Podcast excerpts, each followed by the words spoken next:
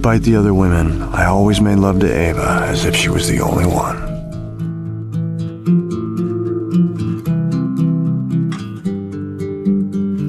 Despite the other podcasts, I always want you to listen to spoilers as if we're the only one.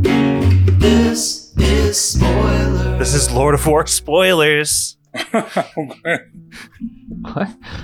I hear you can do a good Nick Cage impression, Josh. Yeah, you were warming up before the pod. Yeah, it got mixed reviews. I decided not to go ahead and dive into that. It had good bones. No, I didn't even practice that. It was just a joke. Anyway, this is spoilers. Welcome. We're going to be talking about the 2005 movie Lord of War. It's a Nick Cage vehicle. Um, do you guys want to go east to west or west or oast to east leastest? What are you guys thinking tonight? Westeros to leastus. That's what you want to do? Okay. You We s- always go east to east. let's switch it up. We'll go Westeros to Eastest. Kylo, before you say like where you're recording from, I just wanted you to talk about Morbius. Uh, he's in this movie. You've had this weird thing. I don't know if you call it like a um a bit, but I, can you just explain your stance on like Morbius for real, and then maybe a little bit what you think about Jared Leto in this movie as your opening question? Play the music. I want Morbius, not less. Are you sure, Bius? I guess. Cause I'm gonna lose my mind. I want Morbius, not less. Are you sure, Bius? I guess. Gonna lose my mind when he says the line. It's Morbid time. It's Morbin time. Morbid up. Buy out the theater. I'm bringing all my friends. It's Morbin time. Mastodon. No. Hi, this is Corey, recording out of Simi Valley. You said to say that later, but that's fine. Also called Kylo Ren memes. You know, yeah, Jared Leto's in this movie. That's an interesting thing. He is a meme, and he's a meme from Morbius, I think. You know, it, it took him 50 years on Earth to become a meme. I don't think Jared Leto was ever a meme. He was kind of like a joke, right? And people like kind of cringed at him. And he's a cult leader, and apparently he's a weirdo. And uh, Steve told me that he's been accused of some pretty heinous crimes. But I like this era of Jared Leto Morbius. Pre Morb Leto is pretty fucking good.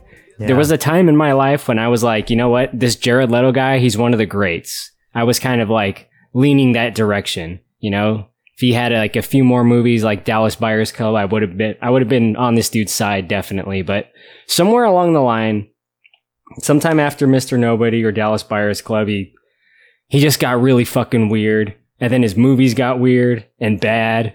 And then he did the Joker thing and really overplayed that. You know, the the Joker thing was very famous where like he was sending used condoms to his uh, fellow actors like in the mail or some shit because he was constantly in character because he's a fucking method actor this guy fucking cringy as shit ever since then it's really been downhill it's weird to think that he's 50 years old now because he's still a very handsome man but Oh, uh, God, you know yeah. you can see the baby face in this movie for sure I don't.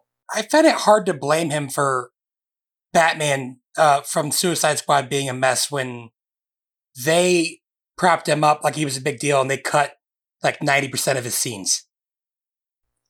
he still acted like a douche though no matter how many scenes he got Yeah, Yeah. but Let's move to the middle of the country. Got Pappy.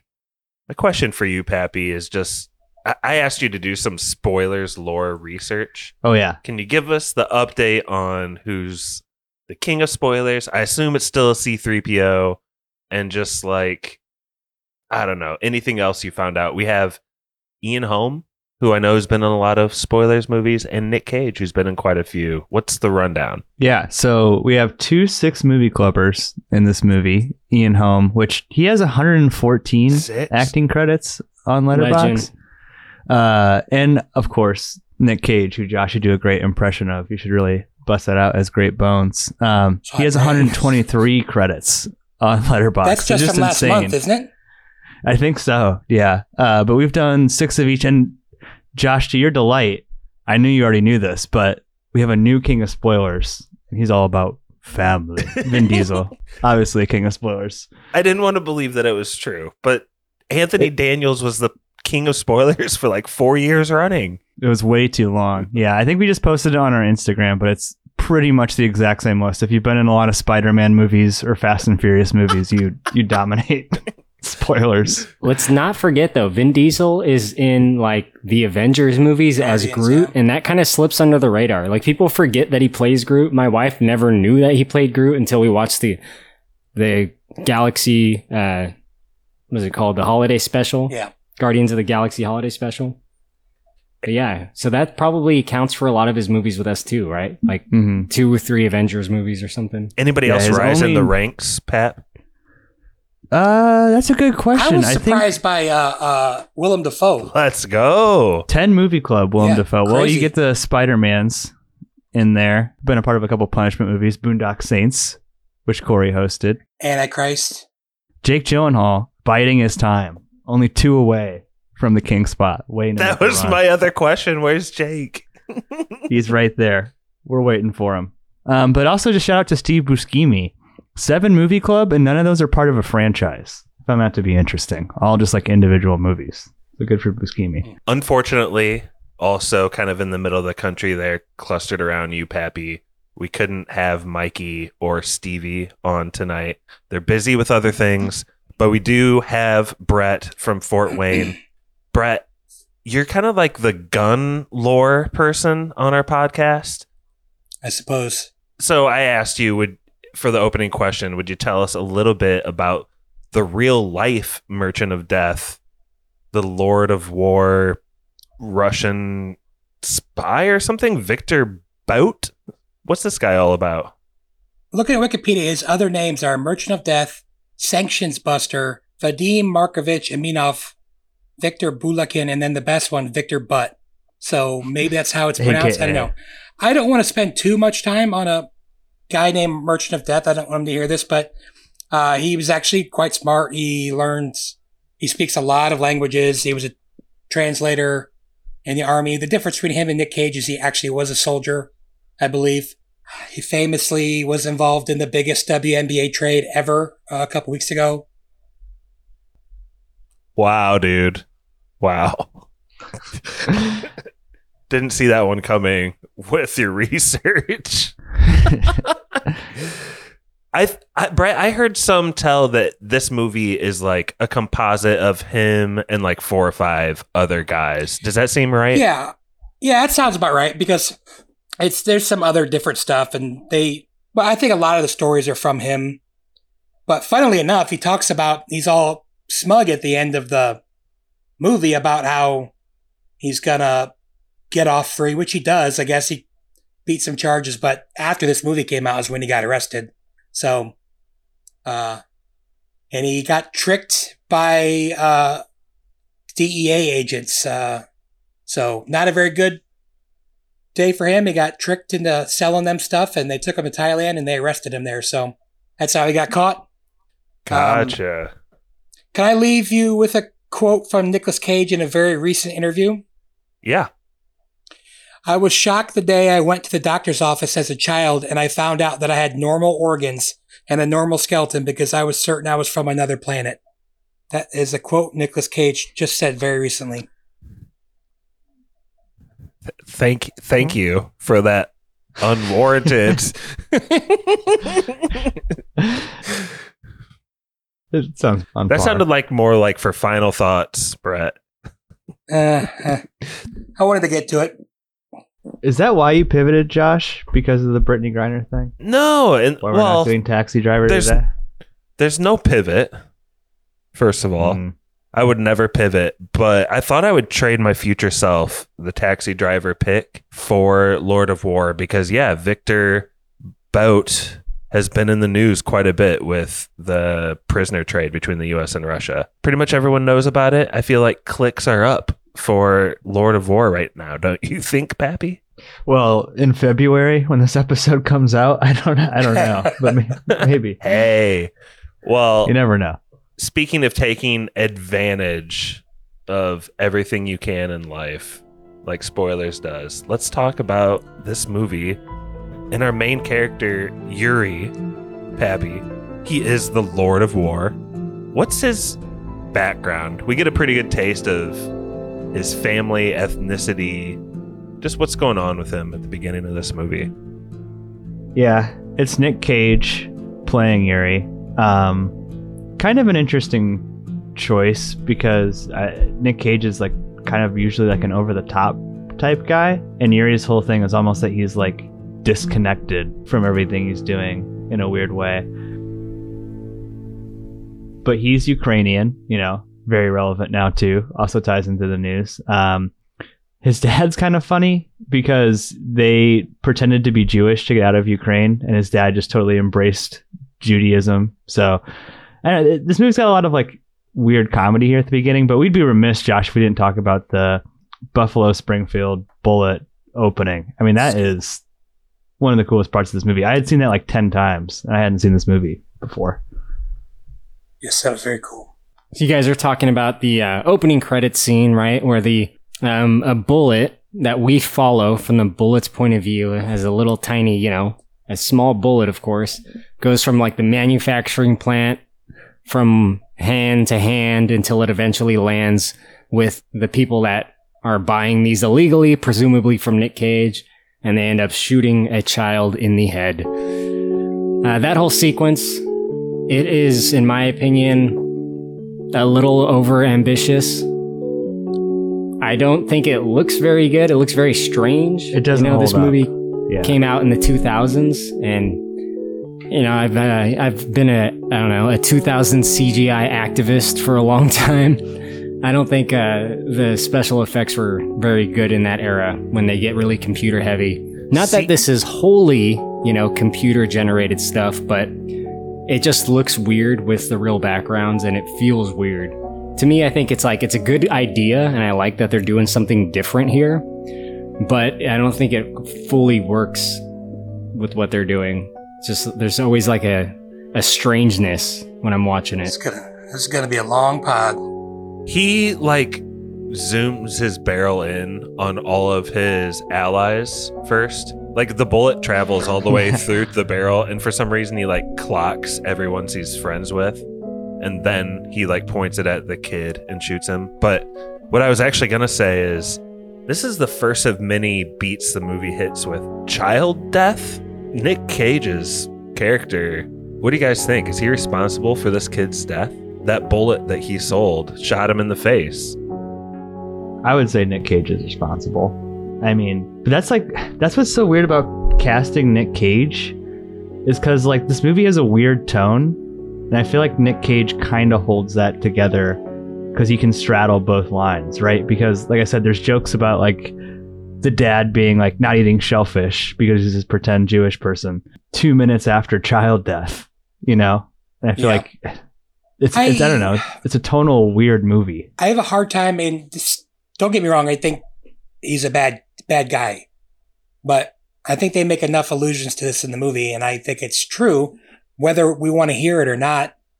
If he's not selling them, somebody else will be. So while he's responsible for Ah. bad things, it's it's just like a never ending thing. It's gonna gonna happen. Yes, he's a bad guy. I'm just saying that people were that Africa was warring long before he was around, and they're going to war a lot long after he's gone. That's my only point. But certain people, I guess that one little village in the tents. I mean, that's that's probably his fault. But I mean, they were kind of waiting around to kill those people. So that's just that's again that's the only devil's advocate I'll play. Like he's a bad dude. Uh, there's no arguments for me there. It's interesting you bring that up because, in my estimation, Nick Cage's character has three main arguments for why it's okay that he's selling the firearms. One number one is if I stop doing this, someone will take my place tomorrow. I think you just outlined that. Yeah. Number two is I sell a means for people to defend themselves. And then the third one is that big government sells more fire firearms than I do anyway. Like I'm just a drop in the bucket. So which of these arguments do you think works? Do you think uh, the number two works at all? Like, the, I'm just selling these defensive tanks. You know, these are the defensive kind. I don't know. uh, some of the big arms he sells are, are used for things that are a little bit outside the realm of self defense. I might think. the war helicopter or the humanitarian helicopter, rather. Pappy, I honestly wrote these in italics with you in mind. What are your thoughts generally on this whole situation? And again, the morality of the Merchant of Death. This is a true story. Uh, when I was in college, uh, Philip Morris, like the cigarette company, Yeah. or maybe Al- Altria, one of those two, like came on campus and was doing like a recruiting event. I remember they had like a Q and A, and one of the kids like just straight up asked like, "How do you like live with yourself selling products that kill people?" And their answer was, "Well, if we didn't do it, somebody else would." And I don't know. That's always been a pretty good indication to me. Whenever people have to bust out that defense, that what you're doing is pretty fucked up. You know what I mean? You're not doing a good, a good thing. Like no one who helps society has ever said, "Well, if I didn't do it, somebody else would." You know. So that's that doesn't work for me. I, I would say like if anything, maybe the drop in the bucket defense is kind of relevant, but I don't know. To Ian Holmes' point, like he was at least I don't know. I mean, at least he was trying to do what was right. Nick Cage is kind of just indiscriminately selling guns to whoever. Yeah, And Ian Holmes' character murdered somebody, so no, no, no. That's that's true. I- But I'm saying at the beginning when he was like, I don't know, like Ian Holmes basically a puppet of the United States government, like who he's selling to. I thought, but, but I mean, I don't know. If you're selling weapons that are going to be used in genocide, you're probably not a good guy, no matter how you rationalize it. yeah, I wasn't trying to rationalize it. I, I not was, you. I'm talking I about Nick Cage here. I was yeah, just saying- Nick Cage.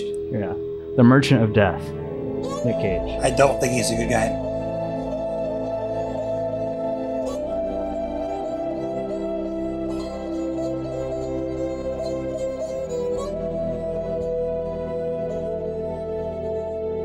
What happens to Nick Cage in the first place to like give him this epiphany? Yeah, New York, I think he's at. Seems like a really shitty place. Uh, he's like, you know, everywhere I go, people are getting whacked. I'm always like walking down the subway and some guy gets shot in the fucking head. Uh, so, you know, this time, I guess when he witnesses a murder, he realizes, oh my God, you can make a lot of money off of murder. And I think he's right. Uh, so he kind of, uh, quickly forms the idea and really even quick more quickly starts becoming an arms dealer of sorts right? Starting small time and then again very quickly becoming big time. This part of the movie is a little bit unclear to me but i can see why they don't spend a lot of time you know going through his process of becoming an arms dealer. He's Yeah. just like i'm gonna do it and then he's done it. I can see why in terms of the story but I, this watch, I've seen this movie one other time. This watch, I, I really was like, oh, okay, he's just, he's doing it now. All right. Like, how does he have the contacts with like foreign governments? He's flying all over the world. Like, he sells one Uzi, and like his next step is to like, I don't know, Well, in the become an airport, international arms smuggler. well, anytime he wants, his brother can block off guards and he can talk to any diplomat. He ju- his Jared Leto just has to say, "Hey, they're just talking." They're talking. Yeah. That scene really He brought his me. big guns, you know? Sorry. This guy, don't fuck with this guy. He'll more out on you, man. This guy lives in a society, man. Be right back. Mr. Weiss? Mr. Weiss? It's okay, they're talking. May I help? Yes, a mutual friend. Eli Kurtz. yeah, so he witnesses like directly a shooting go down. He has this epiphany and kind of the next step before he can really jump fully into Merchant of Death life. He's all about that life. He's Yeah. got to convince his brother to get on board, right? I, I suppose. I guess it's not that hard to do at that point in their lives because they both their lives kind of suck and their prospects aren't that much better. So, but it does seem to have more of a conscience than his brother, obviously. Ah, crap. Hold on. Gosh dang it. Brett, what just happened? Hold on, guys. I'll just pa- pass it over to you and Brett can catch back up if that's okay, Pappy. Yes. Do you remember Gosh dang it. early on like i think this is a major story beat like he he kind of has to rattle Jared Leto's cage a little bit to get him to join into this whole merchant of death business. hmm Yeah, I don't know. I thought of this movie a lot in terms of like a character alignment chart in a lot of ways, and I feel like Nick Cage is like lawful evil, and Ethan Hawke is like whatever the other one is, like lawful good, and Jared Leto is just like pure fucking chaotic, chaotic neutral. Like he, I don't know, he's he has a sign on his door that says um, "Beware of dog," and it's a reminder to himself to not have sex with every girl that he sees and attack every smaller dog that he sees. He's just a fucking he's a loose cannon. But I think Jared Leto Leto's like awesome in this role too. Like I, I thought he was like really good in this movie.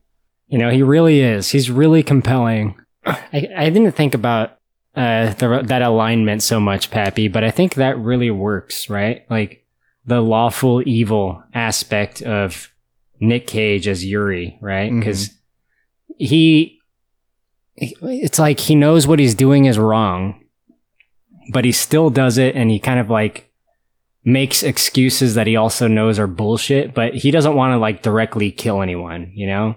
He's not Mhm. interested in that, but he's he's okay with facilitating.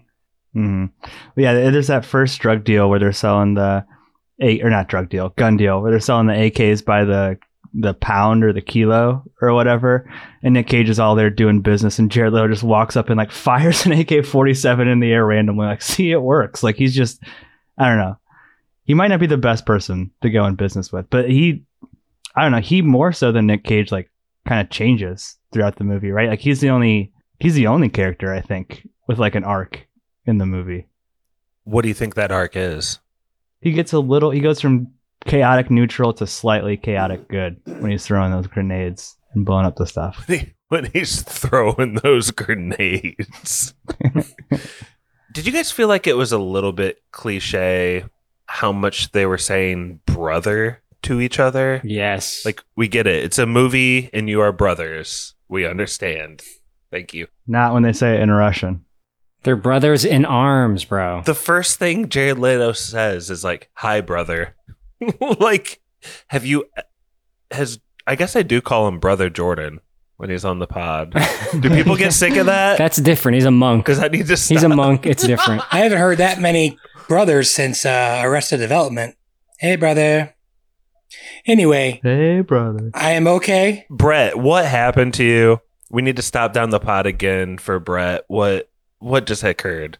I'm in. I got in. Tr- I'm in trouble. I have this bad habit of not screwing the caps on my pops, and I knocked one over and I caught it upside down and it spilled everywhere, and then all the fizz came up and erupted all over my phone, Oh, the no. cords, my body, and now Brittany said I can't have my pop back, Well, and I can't have another one. that seems fair. So for people that lived in civilized society, what is pop? Uh, no, uh, pop is what most normal people call carbonated beverages. Soda pop. What specific pop? What pop is it? Can you just say the brand? I drink flavor? Diet Mountain Dew. I pretty much just drink Diet Mountain Dew. 16.9 in- ounce bottles or whatever they are. Are you back in the pod now, or do you need to like get I am- clothes on or No. something? No, that's all right. I, I do have clean It's clothes on because I've already showered. No, I'm fine. But I would be remiss to all my gun enthusiasts that to correct Pappy, when they're selling those guns by the kilo, those are actually M16s Bro. Bro, and not AK 47s. So there you go. What was the nickname for Angel or AK 47? Like Angel Wings or something like that? Angel What does he King, call it? wasn't it? Angel King. Because Yeah. it's AK. hmm Yeah, it's weird. Sorry, sorry, uh, everybody. I'm sorry to my wife. She she hates me right now.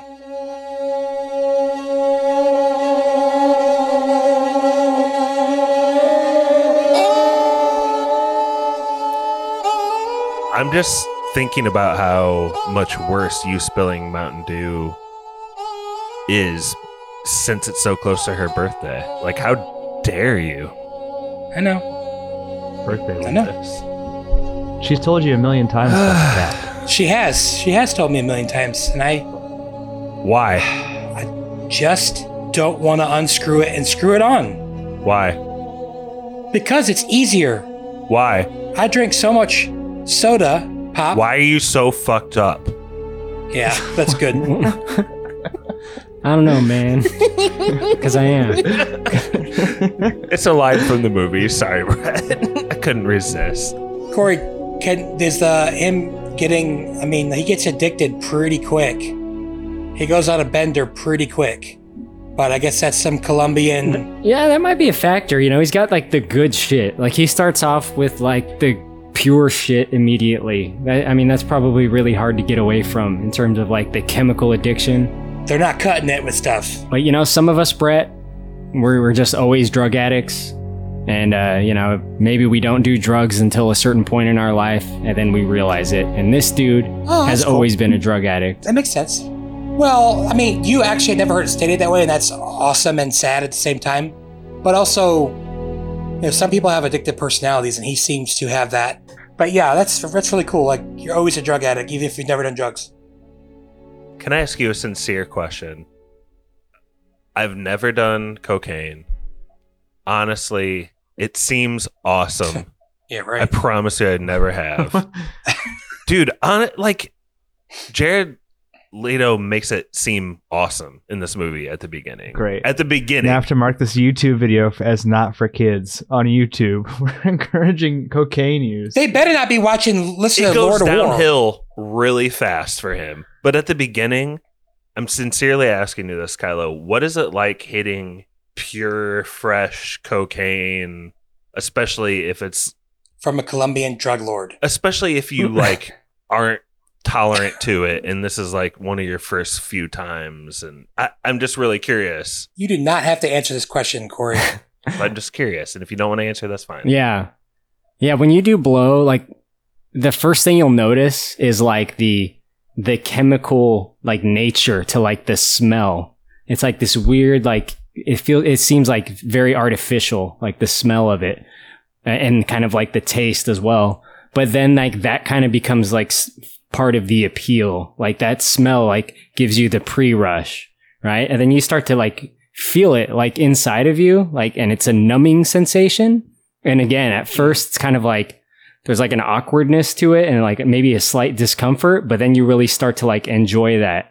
And you know, like when you start to like feel that numbness, like, you know, you're, you're doing some real shit here. Like there's, there's been a lot of occasions in my life where I had, where I was given something that was deemed as cocaine and it wasn't. I don't know what powder they gave me, but it definitely was not cocaine.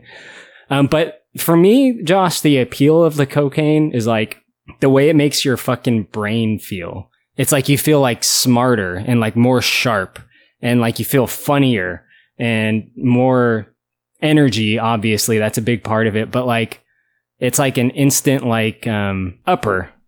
It's an upper. It's like a big amphetamine amphetamine hit, right? Like a big. Yeah, that Yeah. that is a little crazier the way it affects your brain though, because your your brain it's Mm. like you get high and your brain starts to expand, but then with meth, like your brain starts to feel like slightly like warped, and there's like a it's kind of like a dirtiness to the chemical sensation of meth, right? Like it it's it's like you kind of feel like oh, there's probably like some gasoline in this or something. It never like quite feels right. And if you snore meth, it fucking hurts because it's like shards of like you know, lo- looks and feels like little tiny rocks, and you can only get it up so small, right? There's always like a little bit of sharpness to it, and that Nice. fucking it hurts when it goes up your nostril. But coke, man, I'm sure at least one other person here has done coke. I mean, so I don't have to be the only one to speak to it. My appeal was what it did to my brain. What about Brown Brown? Yeah, that's gunpowder and coke from this movie, but The How, brown, does, how does that make you feel when you do it? Kylo, I honestly appreciate your sincere response. And I think Yes, thank you. It's awesome. I'm torn about is a lot of the movies we like and have reviewed on this podcast.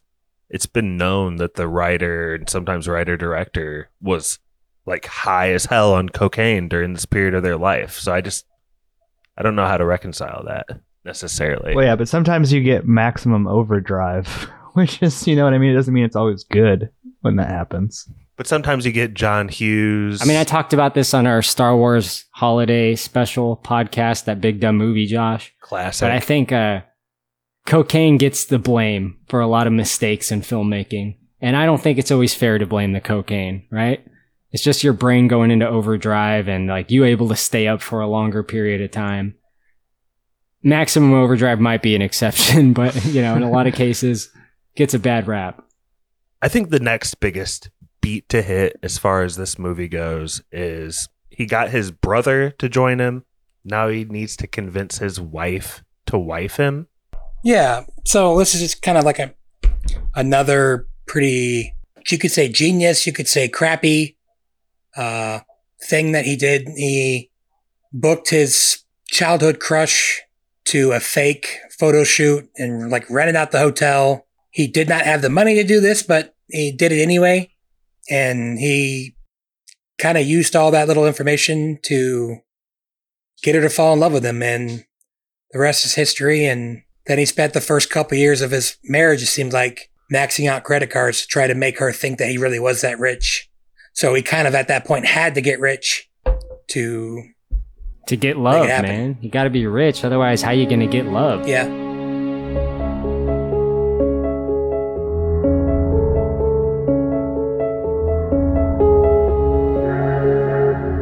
Pappy, do you like the way he tricks his wife? I don't know. Doesn't Ethan Hawke call her his trophy wife later? Like, Yeah. I I just don't don't, like the Nick thought Cage of is- like Nick Cage. He's been looking at her weirdly. Fu- like he knows way more about her than she knows about him. So let's just be fair about You're- that. okay, this is kind of a question I have. I would ask this to Stevie if he were here, but what is Yuri Nick Cage actually motivated by? Like, what? What does his character actually care about? Bitches and money. I think he likes Being good at it? That's it. stealing arms. Yeah, I think I think he gets off on that. I mean, he said it's not just about the money. He's like, I'm really good at it. He's really good at something, which is you know, the American dream, I, I suppose, in a mafia type way. I mean, Yeah. I don't think that's legit though. Like that's you it just means that he's smart, right?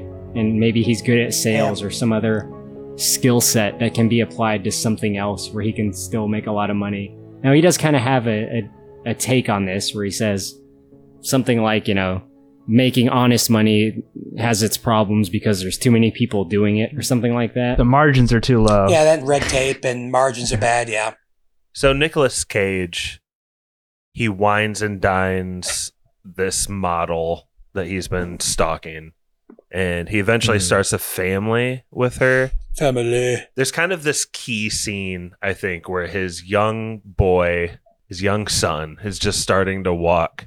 But what is he far more focused? Nick Cage is like far more interested on so- in something else, isn't he, Pat?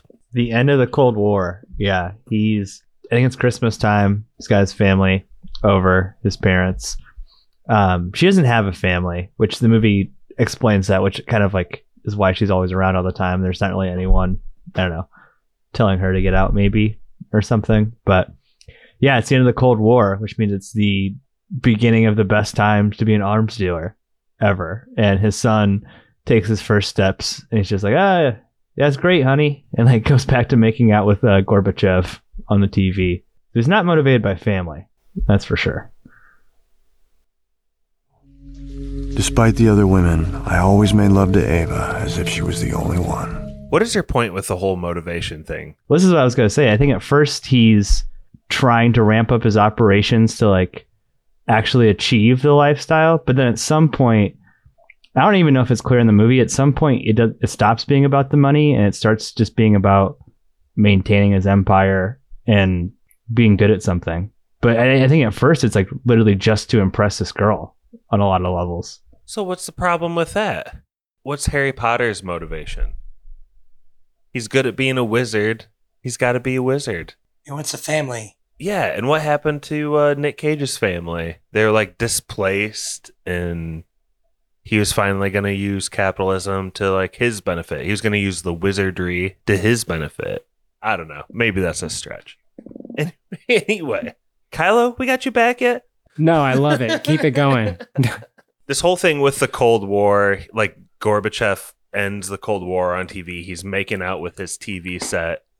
It sets up this whole set piece, Kylo, with Nick Cage's uncle, who actually has been in Ukraine this whole time and is a very powerful man, right? That's right. Maybe Nick Cage is all about family after all. Yeah. You know, and all the benefits that you get from it. Family. Family. yeah, the the end of the Cold War really lets Yuri Nick Cage here expand his empire to uh, trading in that area of the world, including an area where his uh, where a relative of his can be easily manipulated into illegally selling Nick Cage a shitload of guns and ammunition and etc. Ты слушаешь, что я тебе говорю, лейтенант? Ты попридержи их как можно дольше. Блядь, стоять насмерть! Позади Москва! Понял? Это приказ! I thought you were supposed to be watching out for these people. How can I? You keep selling my helicopters. You are too greedy, Yuri. I can't hold him forever. I've got paperwork. Not for the gunships. You know the penalty for sanction busting? Selling the military helicopter is a major violation. Military helicopter. The uncle's kind of funny. Like Yeah, I like him. a lot of the side characters who we meet in other countries provide some of like the comic relief. Like, I mean, it's kind of like black comedy because the uncle's like, I was the luckiest man alive. And he gets blown up in his car Yeah, right away. But I like the character of the uncle. sad. He's a, he's a goofy guy. He seems real though too. Like I don't think he's playing it necessarily over the top. It's and I'm and I was actually sad when he died. That sucked when he died. Yeah, I want to talk to you guys about just like the way this movie is structured. Because like Mm. I was watching it and like I, I feel like I've, I've seen a lot of movies like this, right? Where we get to see how like this guy like kind of like works his way up in some criminal empire and it's based on a real story maybe and he makes so much money, he does so much drugs and he sleeps with so many women. Isn't that pretty cool? And like He's so you know, cool. I I don't think it is. Like, It's like Chris Pratt.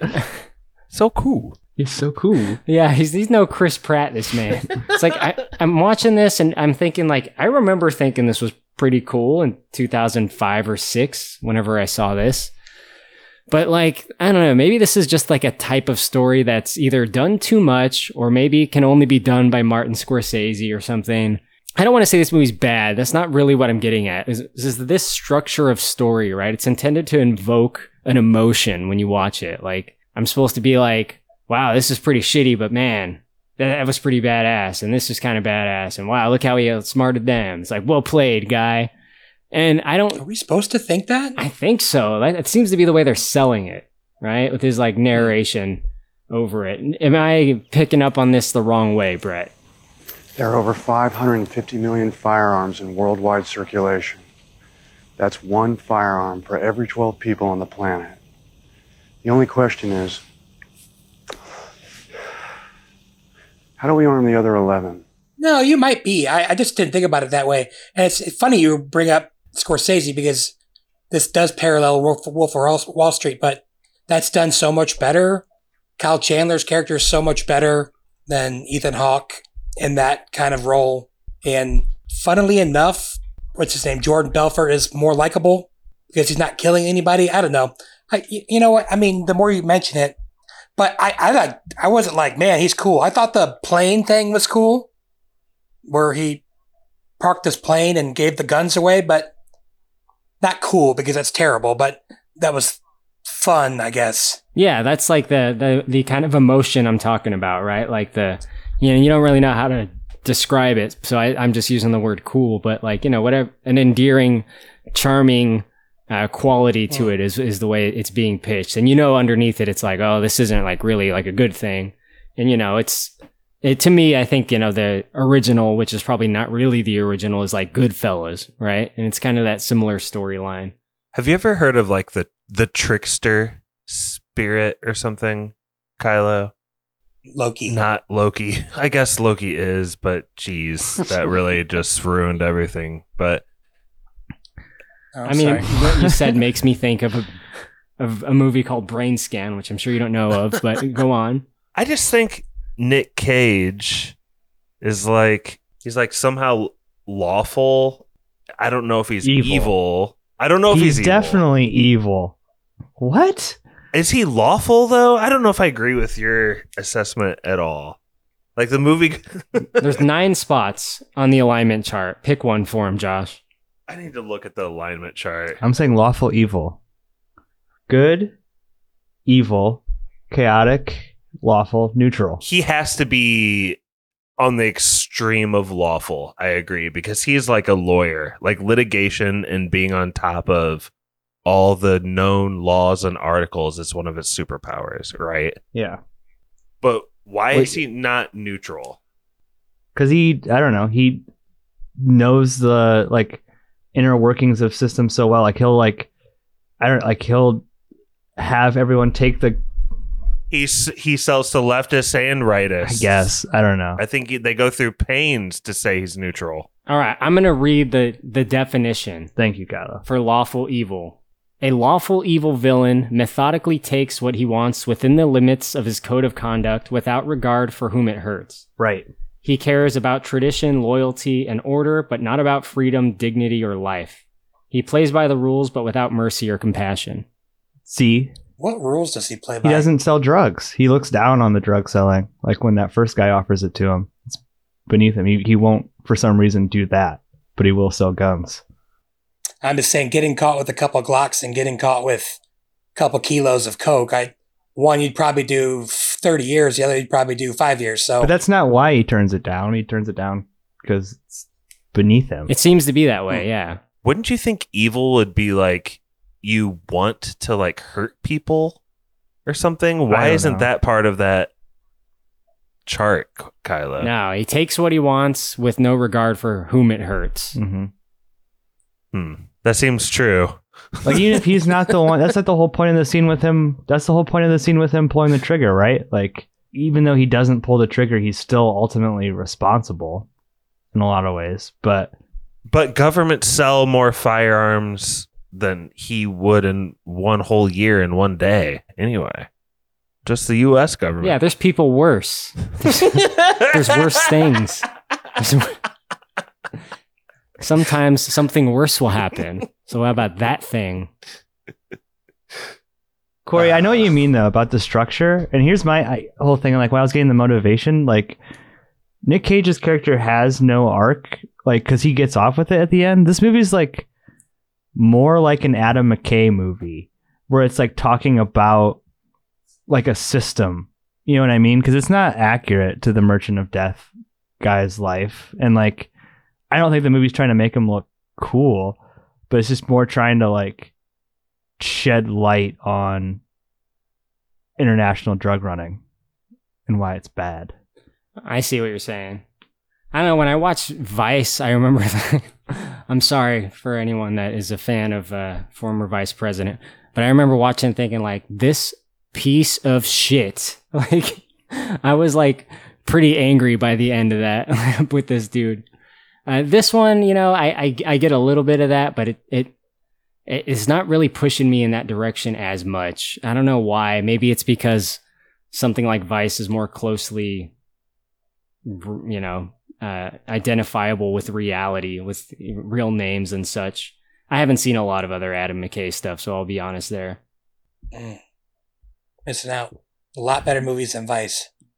No, he wrote the screenplay for Ant Man. Is that what you mean? It's kind of like Ant Man. No, The Big Short is way better in my opinion.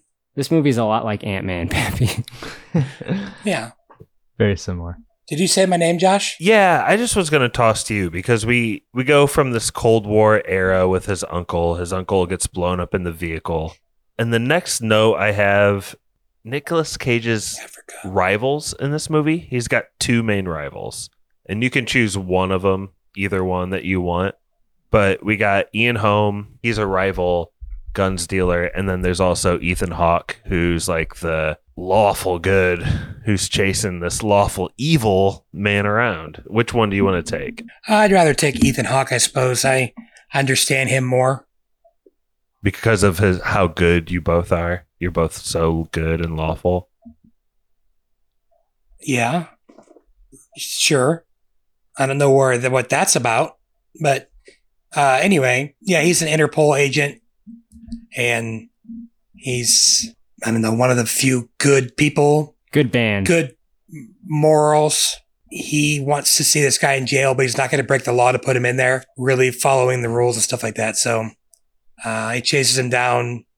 He's got good instincts, but, you know, Nicholas Cage is always just a little bit of ahead of him. They say every man has his price, but not every man gets it. Interpol agent Jack Valentine couldn't be bought, at least not with money. For Jack, glory was the prize. Yeah, it's the Kono. It's not the crystal. Kono. K O N O. Agent Jack Valentine, you son of a bitch. That name, though, right? That's a. Uh, there's something very classic about that as like the the government agent name, Agent Jack Valentine. Yeah, it's it's not the best. But this guy is committed to his ideology, right? Like he is. Yeah, that's that's a good way of putting it. He is very much like a government agent for the purpose of like stopping evil. That's why he does it. He wants to stop bad guys, and he very much believes in that in his soul. It seems. but he's not a guy that the the ways justify the means. Like he won't get there outside of like the straight and narrow path. Like he's got to catch him within the rules. If he can't catch him within the rules, he's got to let him go and try again. And that's there's something respectable about that. You could get into a whole long conversation about other law enforcement and if that's true for everybody's. But with this guy, like one of his guys wants to kill him uh, in Africa, and he's like, "We could. No one would ever know." But he's basically like, "We'll know." So he's his ideology is very important to him. Yeah, Pap, it turns out this lawful good to chaotic evil chart really comes in handy for this movie. huh? I was thinking the whole time I was watching this because, like, like Brett said, yeah, there's the one guy in Africa who's like, "Let's, let's, can you run without legs or something?" And Ethan Hawke's like, "No, we can't, we can't do that." Ethan Hawke, uh, two movie club, by the way, also in the Northman. That's it. Well, he's in Serendipity or whatever. He was in that uh, weird one where he plays his dad, grandma, Serendipity. mom. Oh, predestination. Not Serendipity. Uh, Oh, Predestination. I missed that. S- Say you call this serendipity. That's, those are most two movies are a little Three different. movie club, right? Predestination. Movie club subject to Pappy's accuracy. So Serendipity. What's that with Minnie Driver or something? Julia Roberts. Digging a hole, Brett. Anyway, Ian Holm, Yeah. Six Movie Club. Spoiler. Be digging your hole. Jeez. Y- you know, when I edit an episode, I can hear every time you make a little comment. I add some gain to hear what kind of threat you made and then make a decision on whether to keep it or delete it. but anyway, it's a fun game for later. Ian Holm explain his plot because I think his role deserves mention specifically, Pappy. yeah, Ian Holm is the establishment. Brett, do you think like he's working for the CIA? Like, is he? Because he has like clear political interest, right? When he's selling arms. Yeah, I didn't I didn't pick up on that till the end, so I don't know if I'm the best person to ask. I thought he was just a rival, uh, like a more refined rival arms dealer, but that's Yeah, but it's like more than that, you know? I mean, we've been giving guns out to people for a long time, but yeah, I think you're right. Why don't you go with that?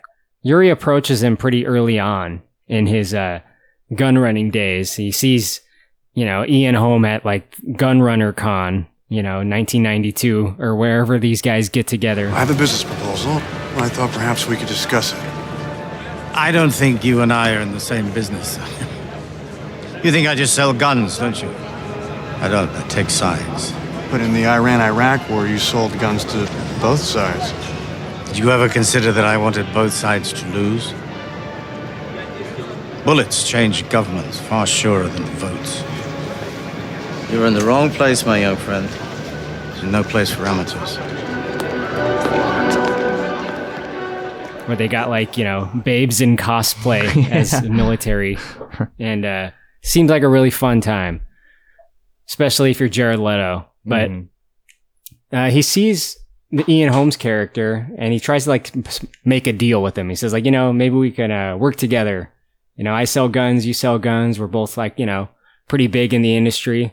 Although Ian Holm's character is like way beyond, but the way he explains it's pretty interesting. When when I forget his name, but when Ian Holm's character says no, basically, he explains that like he's like, no, you sell guns, but what I do is I control the outcome of uh, societal systems or something to that effect, right? Like he is more of like kind of like playing chess with the world and deciding how things, uh, how like conflicts end based on his arrangements with countries and with I don't know militia groups or with terrorist organizations or whoever it may be. So he's more in the game of like controlling the outcome of the world. At least that's his perception of it. Mm-hmm.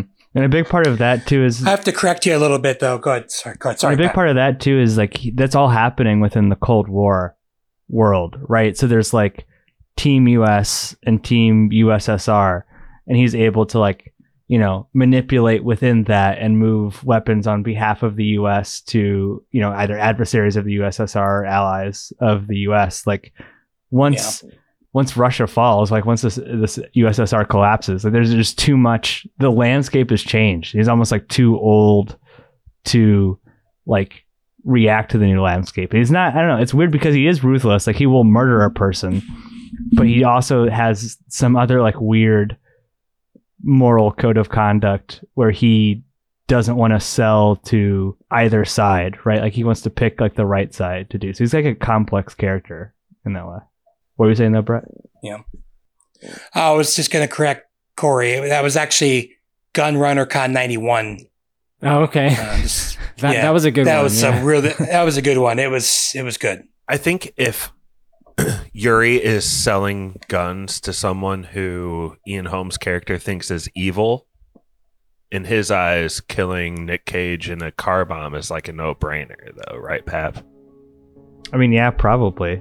I guess because he's thinking more big picture. It still is In murder. my eyes, the CIA is evil. The government's the big fish. Then you are lost. Kylo, it, c- I think Pappy's right. It, like Ian Holm's character is all about the Cold War era, and once we get out of that, Nick Cage shines even brighter than he did with his uncle in the Ukraine. He's now in Liberia with Andre and Andre Jr. Can you give us some of the highlights of this section of the movie? I really like it, actually.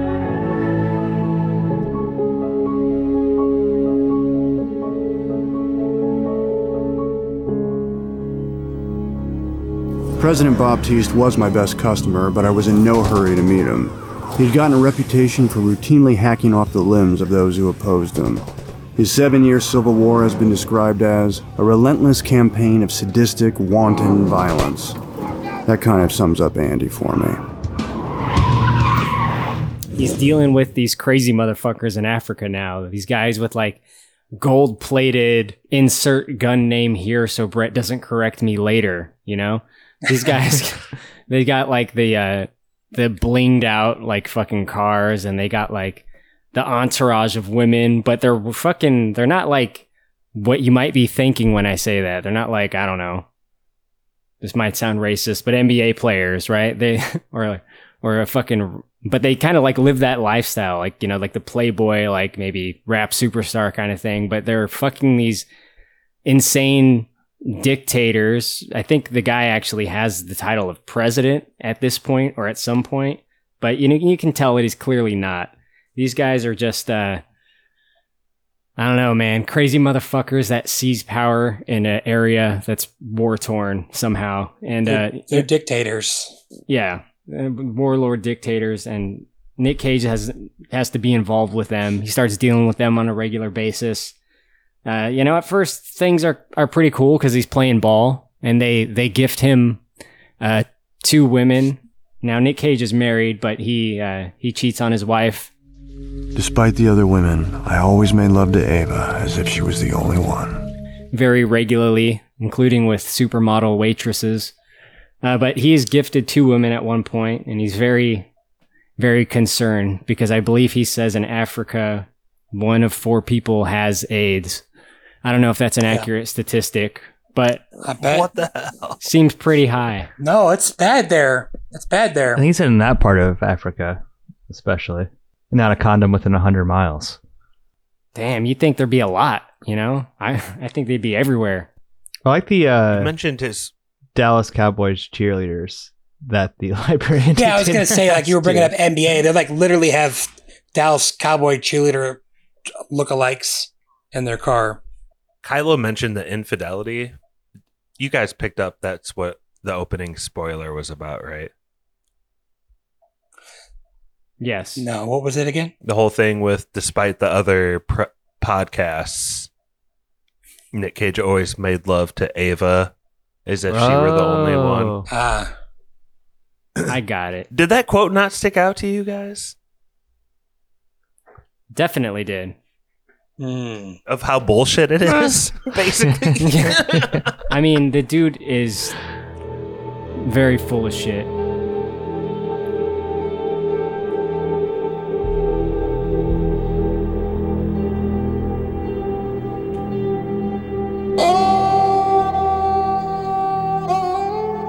Andre and Andre Jr.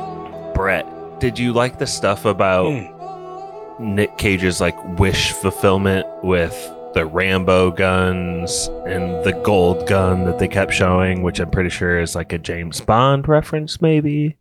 I mean, Corey, I know I don't want to. I know you think I'm a dick about it, but uh, pretty much any gun you see from like the 30 minutes on, you could say AK or AK like weapon, and you'd be pretty accurate. So this is where like the biggest atrocities happen, but they're almost trying to make Andre or whatever him and his son seem funny. Yeah. Um, I mean, actually, I really, li- I really like the conversations about Lord of War. Uh, Lord, what was it? Uh, what were some of the other ones oh. that he he says in reverse? Bath of Blood, doesn't he? Bloodbath. Yeah, those were. I thought those were pretty well written. There's going to be a bath of blood. Yeah, It's bloodbath. It's okay. Yeah, it's funny, and I think it's based on Charles Taylor, uh, who is the real yes, president of Liberia. I actually used to work Chucky. for the Indiana University Department of Liberian Studies for one summer, so I did a lot of like research in this area. But like, I don't know, Josh, is it does it rub you the wrong way at all that it's like these people who have done like horrific crimes are kind of being played off for comedy a little bit? Like, does it work for you? This movie goes to a weird place, doesn't It It does, right? Yeah. I think people that do fucked up stuff have a part of their life where they are either kind of normal or trying to be on a level of normal. And this is Nick Cage's character, who's the main character we're supposed to like empathize with.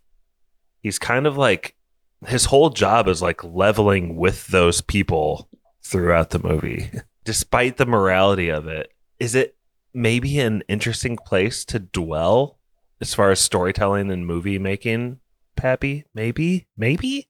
I think so. I mean, it's a black comedy, right? Like, I don't have like a problem with it. It's like lampooning these people, but it's a black comedy. I comedy. didn't really see it that way Yeah. either. I mean, it's a black comedy that also shows like a woman and a child getting hacked to death at one point too, right? It's just a little Yeah, all over the place. Like sometimes I don't know how to feel.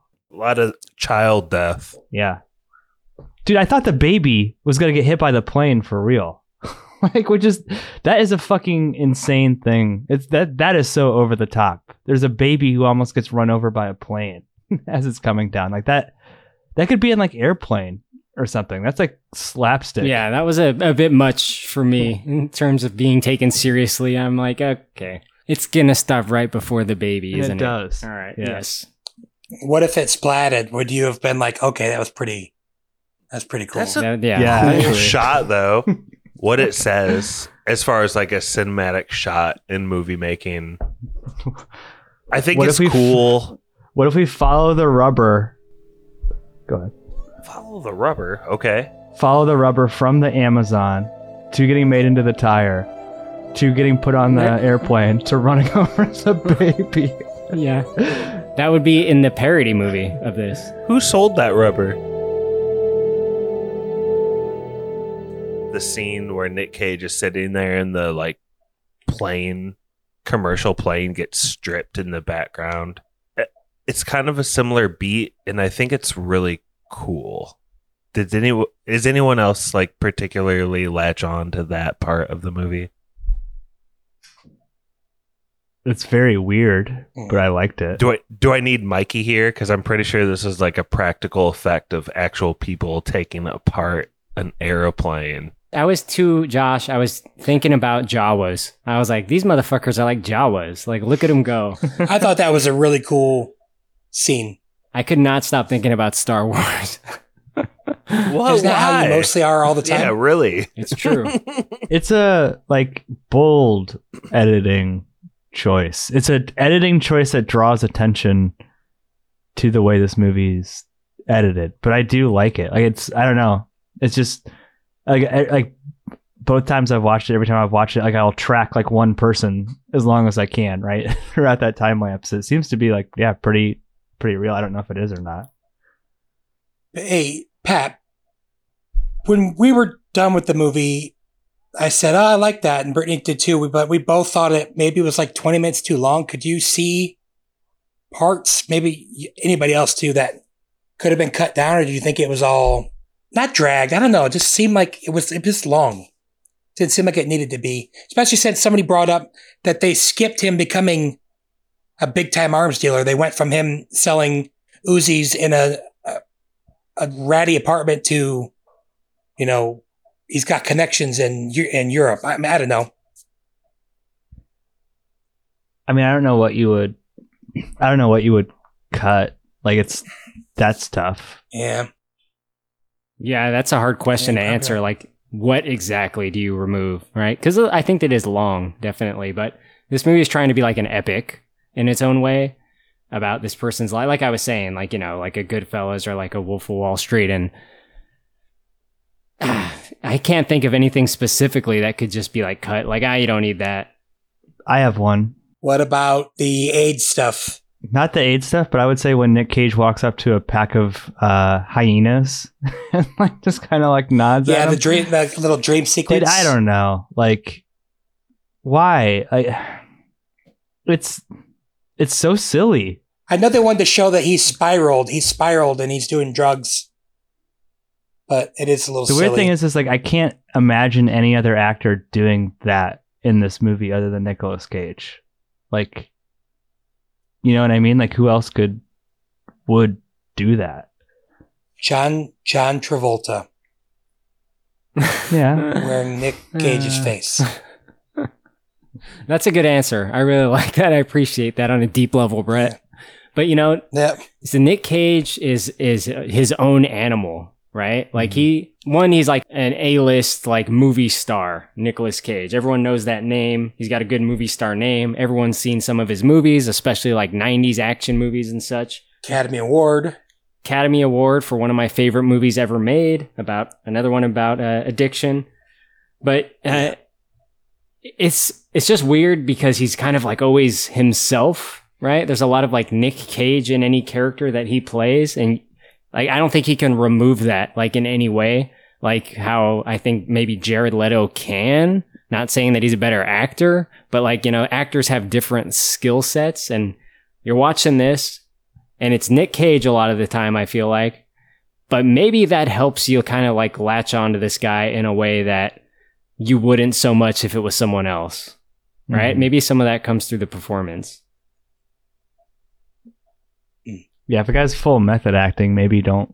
He's not as likable in some way, right? But I was just getting like total Mandy vibes as he's tripping through like the safari, talking to hyenas and stuff. I I don't know. Hell yes. Well, despite the morality of this movie and the main character, I think it does a pretty good job of wrapping up loose ends and telling a complete story. And there's a few major beats I hit as we covered the plot throughout the spoilers episode, convincing his brother, his wife to join up with his crew, his rivals. I think a lot of those things come to fruition. Corey, I want to pass it right back to you.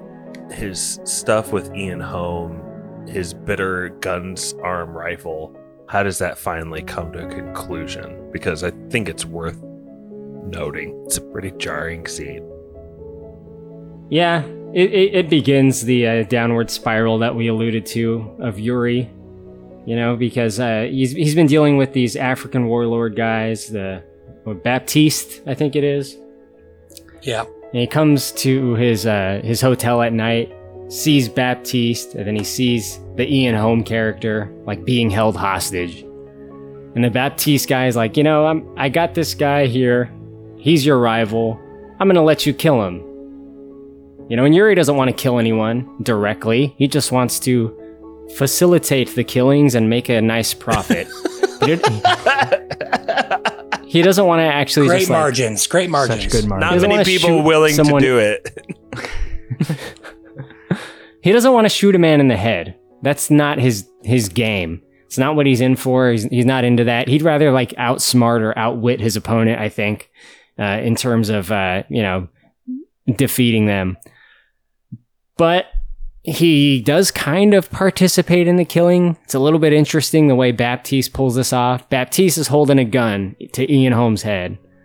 He puts Yuri's hand on the gun and presumably his finger on the trigger as well and says, We're gonna shoot this guy together. I'm gonna help you out. I'm gonna give you a hand with this murder. You can stop me if you want. Just say the word. All right, three, two, one. And then he pulls the trigger. Ian Holm's gone.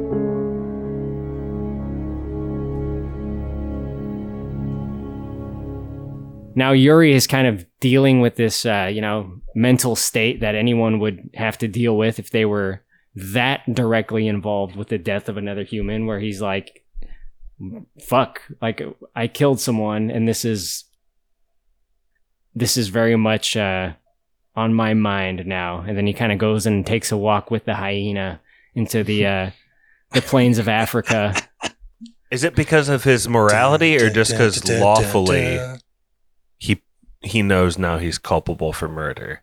Is that really his only hang up, Pappy? I don't think so. It's just the lawfulness.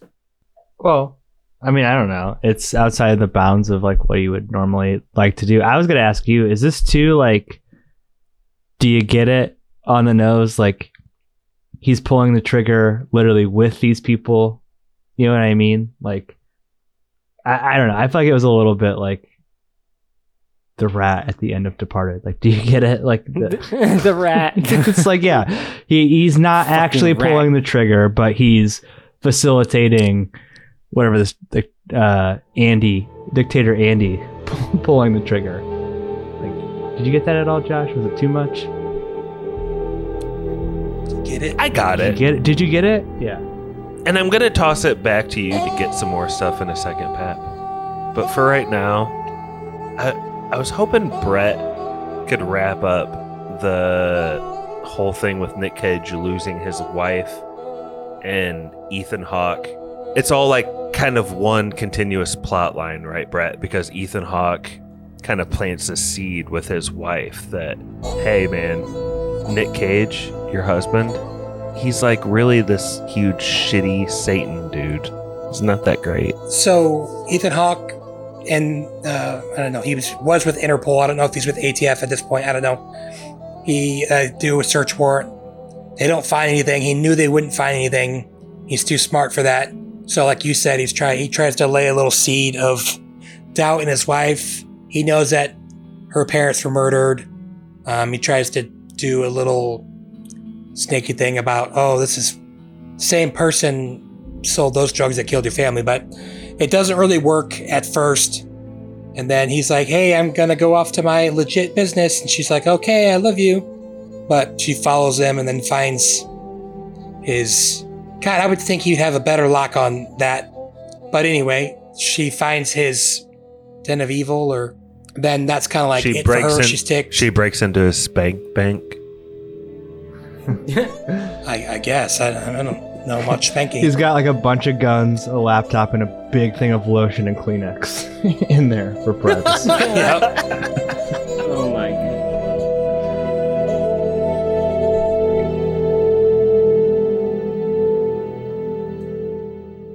Brett, would you tell Brittany if you were an international arms dealer? Uh, I don't know. She'd just be happy. I think that I had all that money. So she wouldn't ask questions. Don't ever ask me about my business, Brittany. I would literally never do that. She, I would never do that. I would not have the balls to do any of that. I wouldn't know if I'd tell you if I was an Do international you hear that, FBI? arms dealer. Don't even look into Brett at all. No reason. No, I'm way too much of a coward to do anything that illegal. Brett, I think I think you established Brett that like his wife is like if you go back to this arms dealing thing, we can't be together because I'm against that. But Ethan Hawke gets him arrested. And this is pretty late in the movie, and I know we're skipping some of the stuff with uh, Jared Leto, but we'll get back to that. Yeah. Yuri gets arrested. He's in a room. Uh, Ethan Hawke's talking about how they're going to throw the book at him. You're going to be in prison for two life sentences. You're dead meat. We have so much evidence against you. But uh, Yuri says basically, you do have tons of evidence uh, on me. You have a lot of names of people I've dealt with. I, I have a lot of friends. I'm going to be let out because I'm a means to an end for them. I help them out indirectly. And basically, he's like, I'm going to be sprung out of here by a, a general. And that's exactly what happens. Was that a general like the United States Army? Was that what we're supposed to believe? I don't know.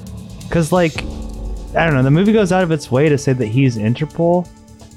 Like, I, if that's the case, then I don't even think the president of the United States could tell him No. to release it. Definitely not. I mean, he's definitely Interpol early on, for right. sure. So at that point, you, And you yes, were point to the UN. In, it's in the name Yeah. International Police. So it doesn't matter how many badges the general has. Like that part, was, and like I think at one point Nick Cage says like you report to the president to him, which is like, nah, they report to the UN. But like I said, it's like more of like trying to like poke at this industry. This innocent capitalistic industry. This movie just keeps poking at. Just some good old fashioned gun running.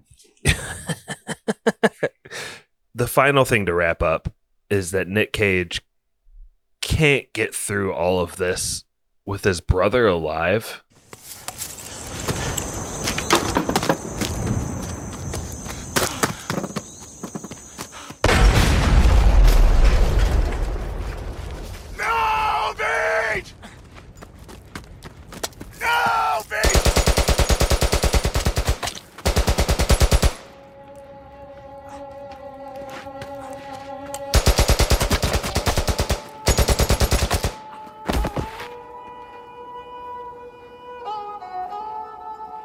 Nick Cage, his whole of everything that he holds dear in his life, I think his brother is one thing that he just loves, and even though it's tough sometimes, he still loves him anyway. But this last scene, Jared doesn't survive, does he? Yeah, and it's the scene right before he gets arrested. That that's actually why he gets arrested because there's still one bullet left in the Joker as Nick Cage brings his body back to the United States. Um, yeah, I I don't know why Jared Leto makes this change here at the end, but like I said, it's a pretty brutal scene of seeing that girl get cut up, and then you just throw some grenades into one of the trucks, blows up half the guns, so Nick Cage gets, takes half the diamonds. I mean, it takes Nick Cage losing everything to even feel like he lost a little bit, and still, even at the end of the movie, it's not like he has to stop selling guns. You know, he gets paid to get out of jail. Like he's still kind of on top of his empire, which is like the most important thing to him. Even though his family's disowned him, his wife and kids have left him, and his brother and his uncle are dead. Like, I, I don't know. Like to Corey's point, it seems kind of cool. He comes out on top a little bit. It seems kind of cool. I think I know why though. Why Jared Leto or Vitali like makes that shift right from being the guy that will agree to assist with selling guns to saying, you know what, we absolutely can't do this. I, I think it really has to do with like how close they are to what's going to happen after they sell the guns, right? Like it's one thing to like say like take a gun and like sell it to a guy in an alley and then he leaves and you never see it again.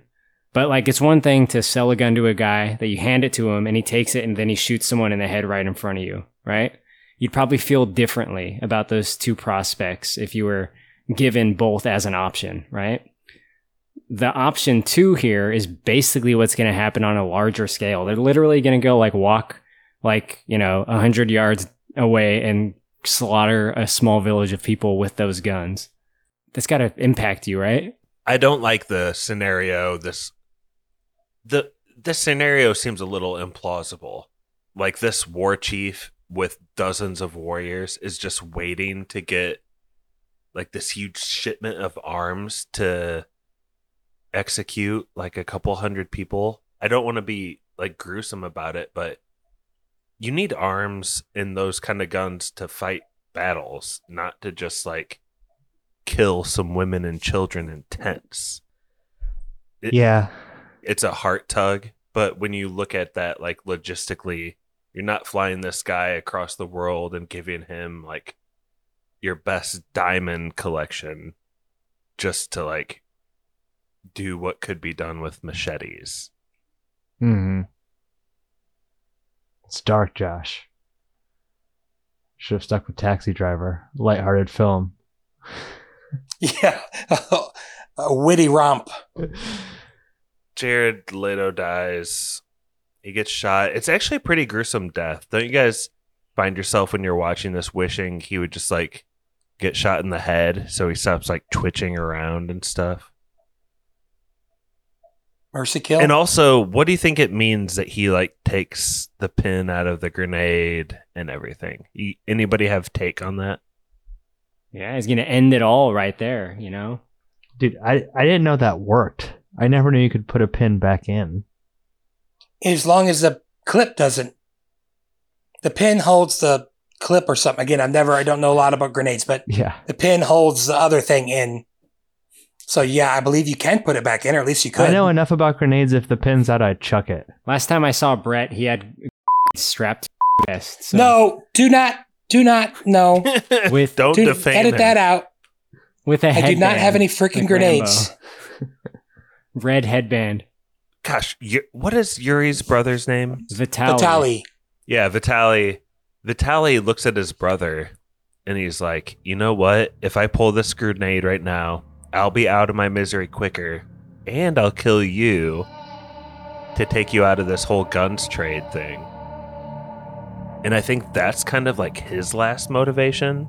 Yeah. And then it's interesting that Nick Cage's last motivation is like, I feel bad that my brother's dying, but I've also been through enough shit that I can like hold my hand steady enough to put this pin right back in the like center circle thing to stop this grenade from blowing up.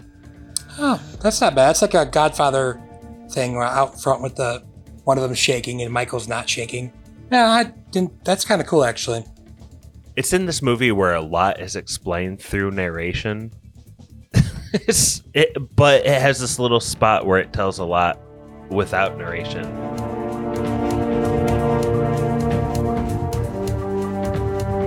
Uh, does anyone have any final thoughts?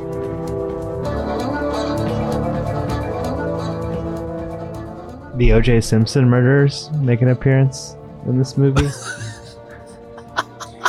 That's pretty freaking funny. That he's like, I'm never going to Brentwood. yeah. Is that is that Joe uh, Hounsou or the oh God? I want to say the famous African actor. He's in everything. Um, Blood Diamond. It doesn't matter. Apparently, Donald Sutherland's in this movie. Where? When? It says Colonel Oliver Southern, but there's three people listed as playing Colonel Oliver Southern. The Southern. guy he calls on the phone, where he's like, "Now's not a good Yes. time." Maybe that might be him. Yes, and that yeah, that I can't know you right now. I can't know you right now, and he just clicks up on him. Yes, that is exact, hmm. exactly who that is. Cool. Oh, Josh, I have one for you. Okay, and a lot of times when I ask you questions, you like do- dodge around them. You know, give me a direct answer. I just want a yes or no. Okay. Eh. after se- after seeing this movie, was the Brittney Griner for the Merchant of Death trade a good deal? Yes or no? Don't touch that. no, you have to answer. It's my final thought.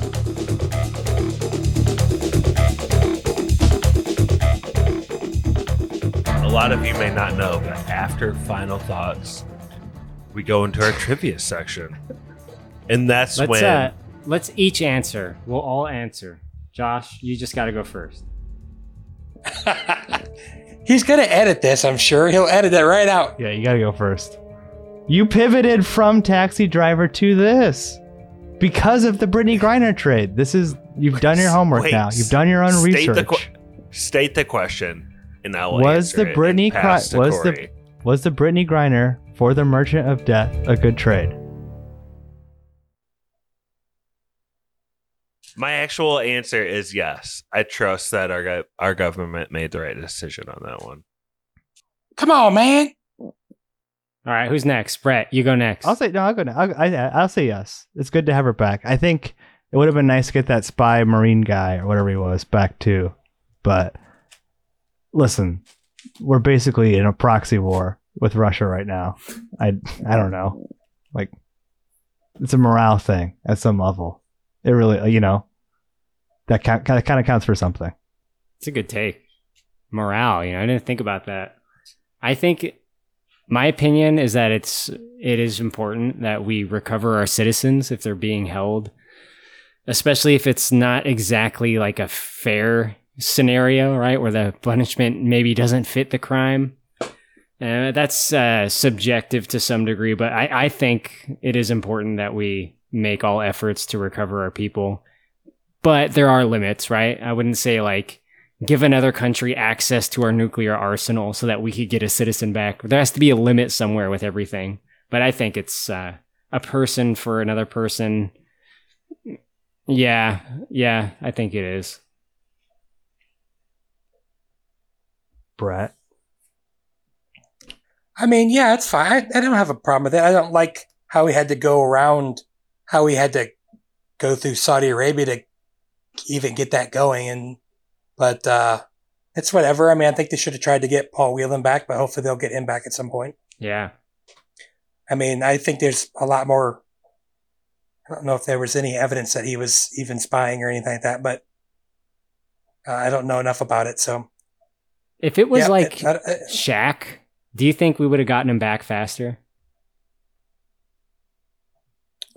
I don't think Shaq would be in Russia for I any mean- reason ever. no, he doesn't have to play in Russia to supplement his income in the we genie, Corey. Okay. We don't go to Russia. So that scenario, i- i- the, the premise is invalid. It's impossible. invalid premise, don't have to answer.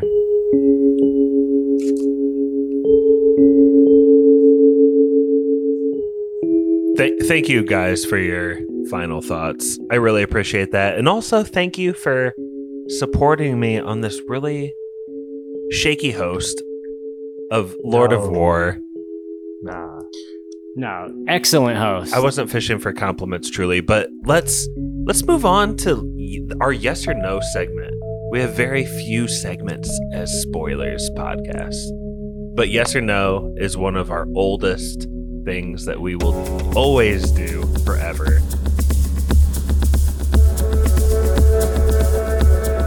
We're going the same order we started the podcast with. Westeros, Kylo out in Simi Valley. Yes or no for Lord of War. This is Corey, Kylo Ren memes.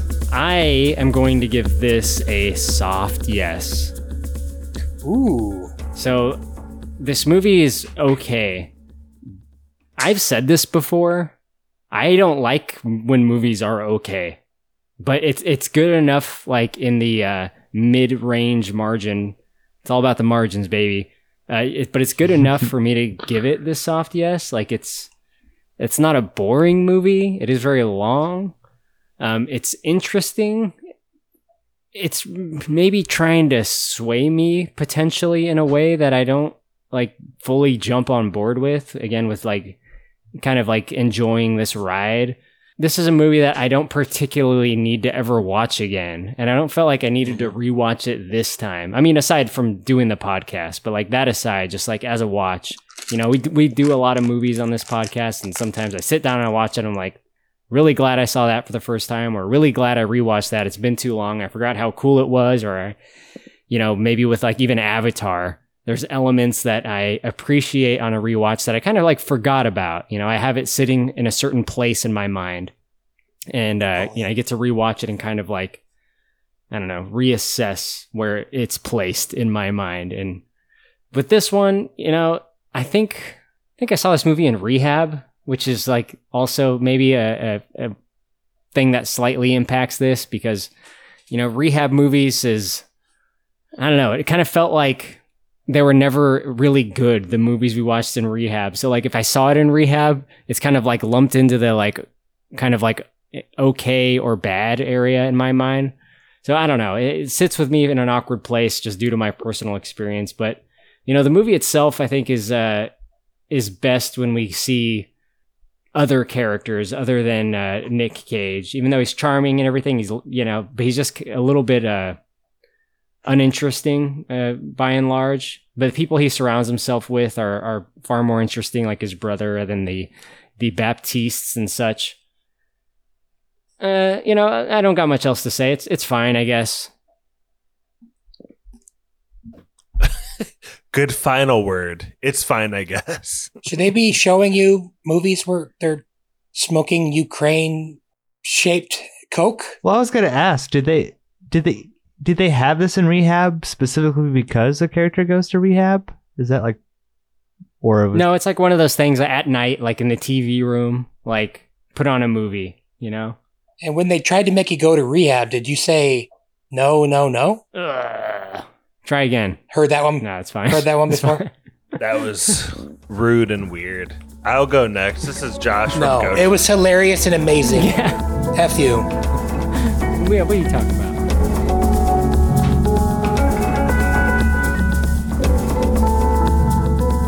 This is Josh from Goshen. I'll give this movie a soft to middling yes. I get this what this movie is trying to do. I think it's pretty educational, actually, as a movie. Although I think it comes across a little try hard. I appreciate big ideas. At some points, it gets a little like too much. You, you got like the idea of addiction and like guns rights. You have international wars. Like there's just so many things and themes flying around. It's fun, but I think if you get too deep into it, it it might fall apart a little bit. But as a movie itself, and just like the watching experience, like I said, it's a it's a yes. And I think if you generally enjoy the opening sequence where a bullet is being pressed from like tin metal to looking through a scope to shooting someone. That really is like the movie in a microcosm. And I, I think it's kind of an interesting thing. It's something that's true to what's happening on Earth. So I'm giving it that yes to soft yes. Happy. Yeah, I'll give this a yes. I think this is a good movie. It's not a great movie.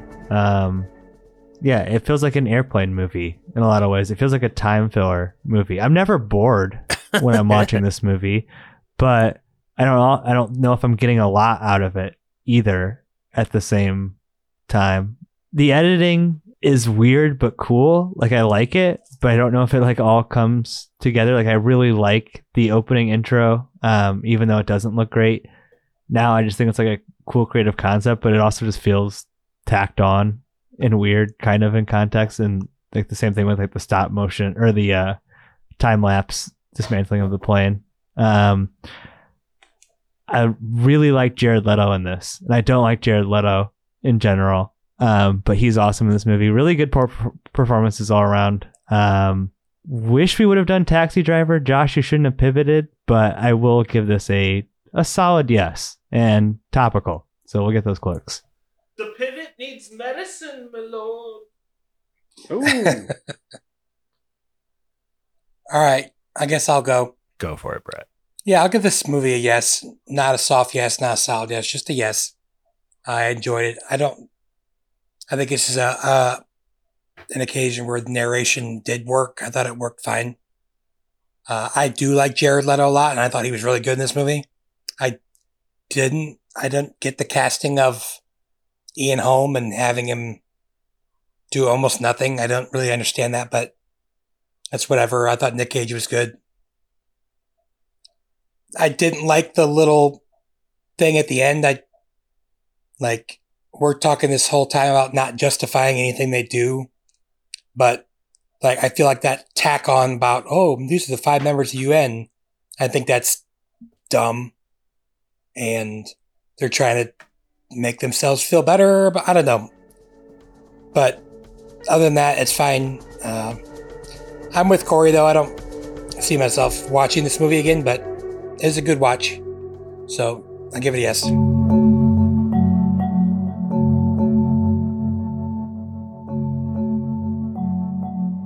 Thanks, y'all. Do you do y'all have any like ideas on what kind of food, spoilery food that could be Lord of War? Brown, brown. Shellfish. or the how about the broast or whatever he was making? No, perfect. Yeah. Yeah, I like that. Because it wasn't great, but it wasn't bad. There's some sort of like beet cold soup or something. I looked that up. Vichyssoise. What? Yeah, what did you just say? Kyla? Fishy It's swat? the soup that uh, Batman has in Batman Returns. It's vichyssoise, sir. Trivia. Uh, you guys ready for it? You ready for some trivia? Oh yeah. If you're new to spoilers and you just are Googling Lord of War podcast, I love Viktor Bout, and you clicked on this, I want to explain something to you. We do trivia at the end of every episode, and whoever wins the trivia between Kylo, Pappy, and Brett gets to pick the next movie that we review. it's simple and it's fair. It's simple and it's fair. We're gonna play. I hope it's Young Guns quotes because I will dominate. No, it's not. And I would love to go to Aw. Young Guns quote. I would love to do that just generally as like every trivia that I do. But I'm going to call this trivia script tease. Hmm.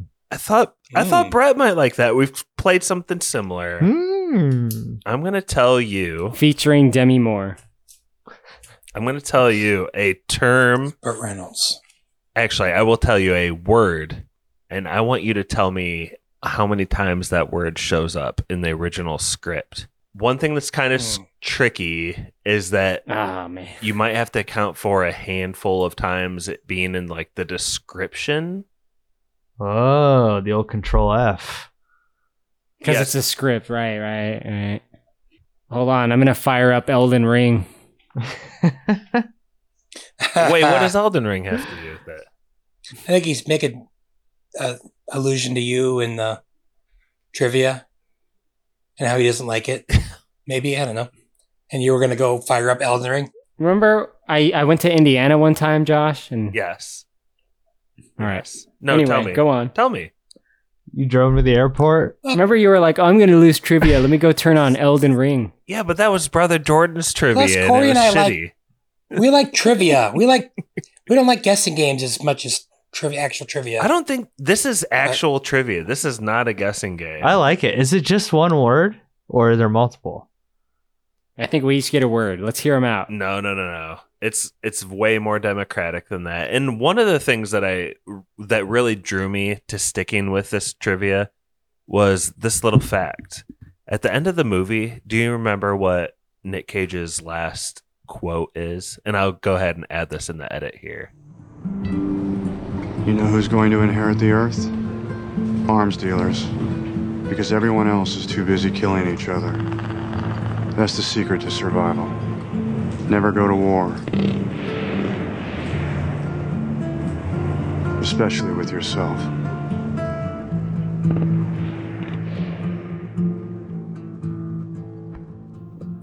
He says, That's high praise. Uh, don't tread on me. I don't know. In the movie, he says it's important never to go to war with yourself. Oh yeah. But in the script, he says, "I what's important is that I never went to war with myself." That's kind of interesting.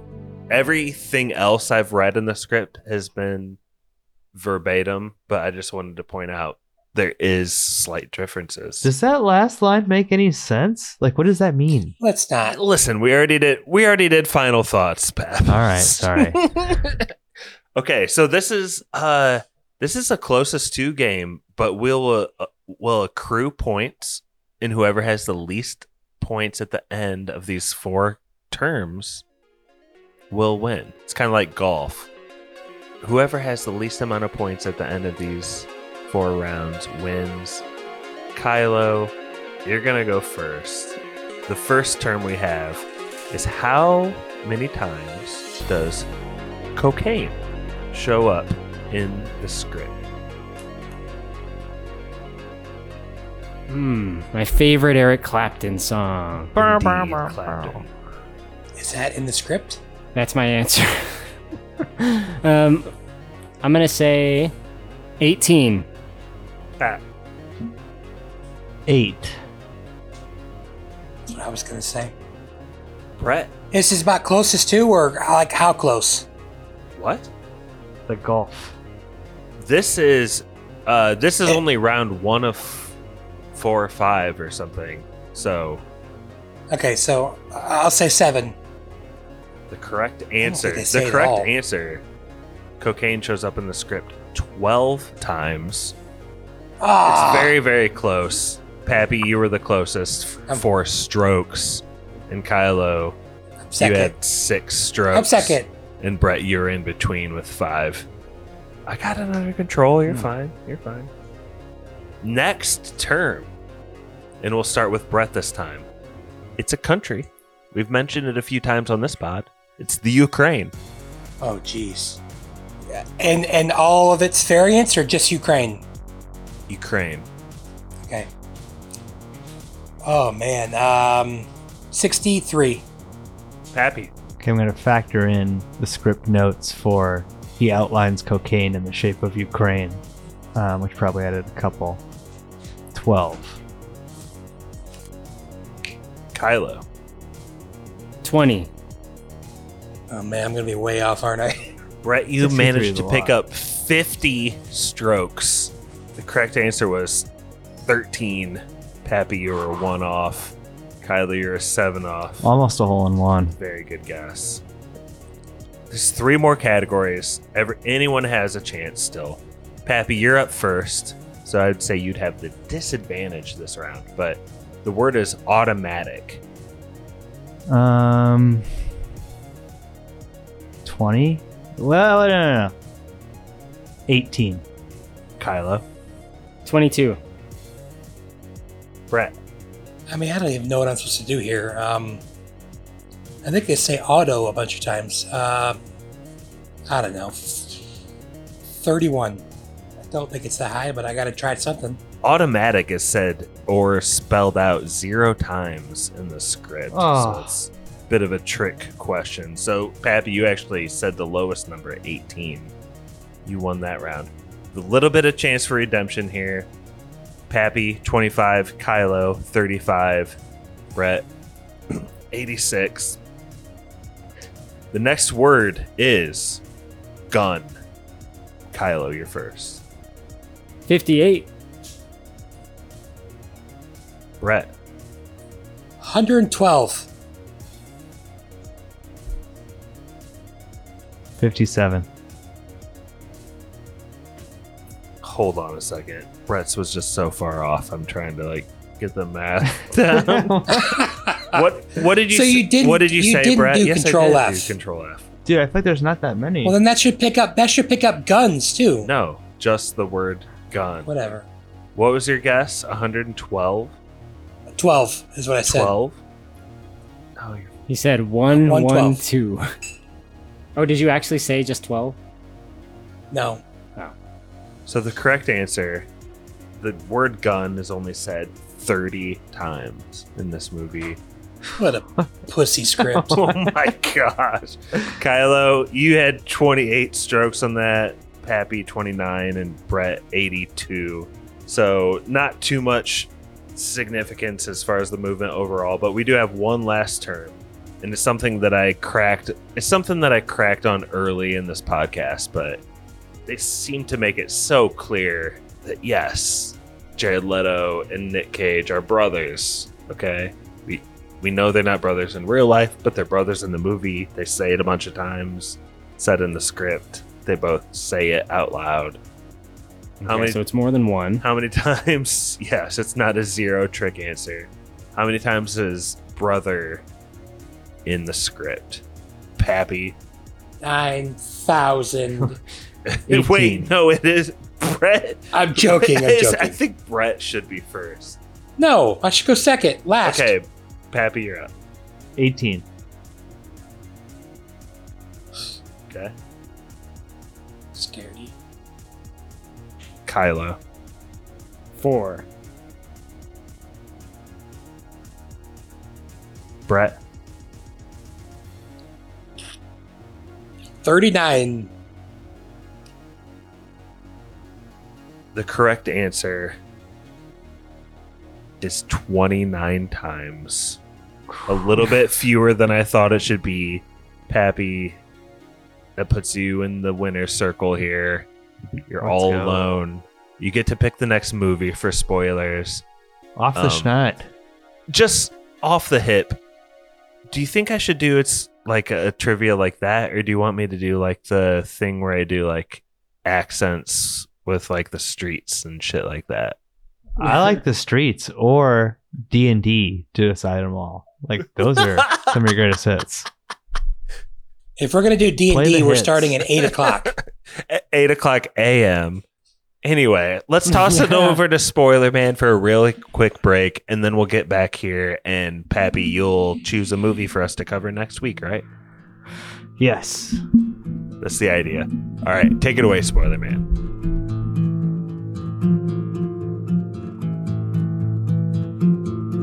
Special thank you to our patrons Druid King,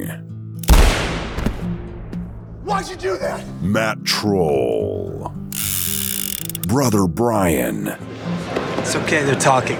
Nick, Curious how you always revert to your native tongue in moments of extreme anger.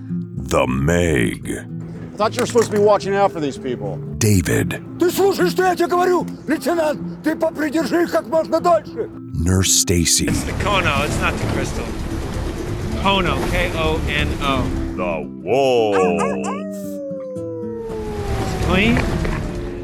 Barky 420, There is no substitute for the six inches of muzzle energy of the 357 Magnum, and of course, it will never jam. Davy Kerr, I use gun. That's a good one. Total Movie Recall, What did you say? Spencer, You know, there is no discipline with the youth today. I try to set an example, but it is difficult, eh? PK. Personally, I blame MTV. If you'd like to request an episode, hear your name read by Spoiler Man, or even just help us make podcasts, please check us out on patreon.com slash spoilers podcast.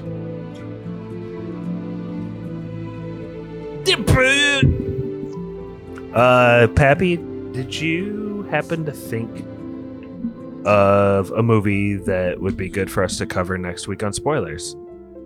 Yes. Um, I haven't picked a movie that I haven't seen in a long time. Um, and this showed up in our Letterboxd stats. We actually we don't have like any of our little circles filled in for like top 250 women directors or movies directed by women of all time. Um, this is also on that list, so we should like fill in that circle for our stats. But I'm gonna go with uh, the 2000 Brett's Boy, Christian Bale. We're gonna pump up Willem Dafoe, go back to back Jared Leto, uh, American Psycho. Ooh. And you, oh my gosh, this is so up your alley, dude. I've never seen it.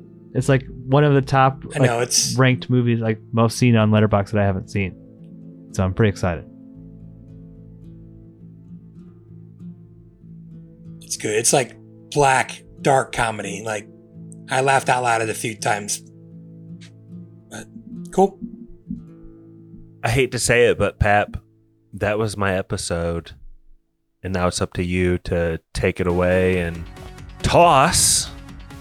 Thank you for that run of patrons. I know it was a long time since we've done the movie game. Um, I think we still have like one left that we need to do. Um, but then we might cycle back through the Patreons or something. We'll figure something out. Um, we also need to get a couple more of those in in person episodes. So thank you for listening. That was spoilers.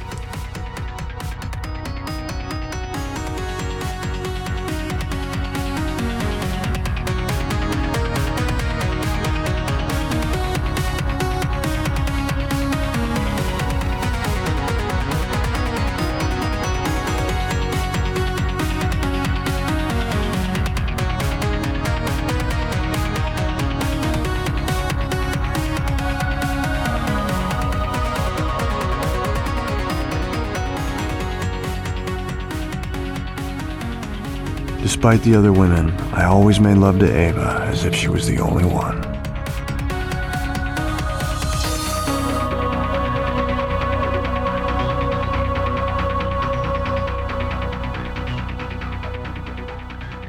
That was Spoilers.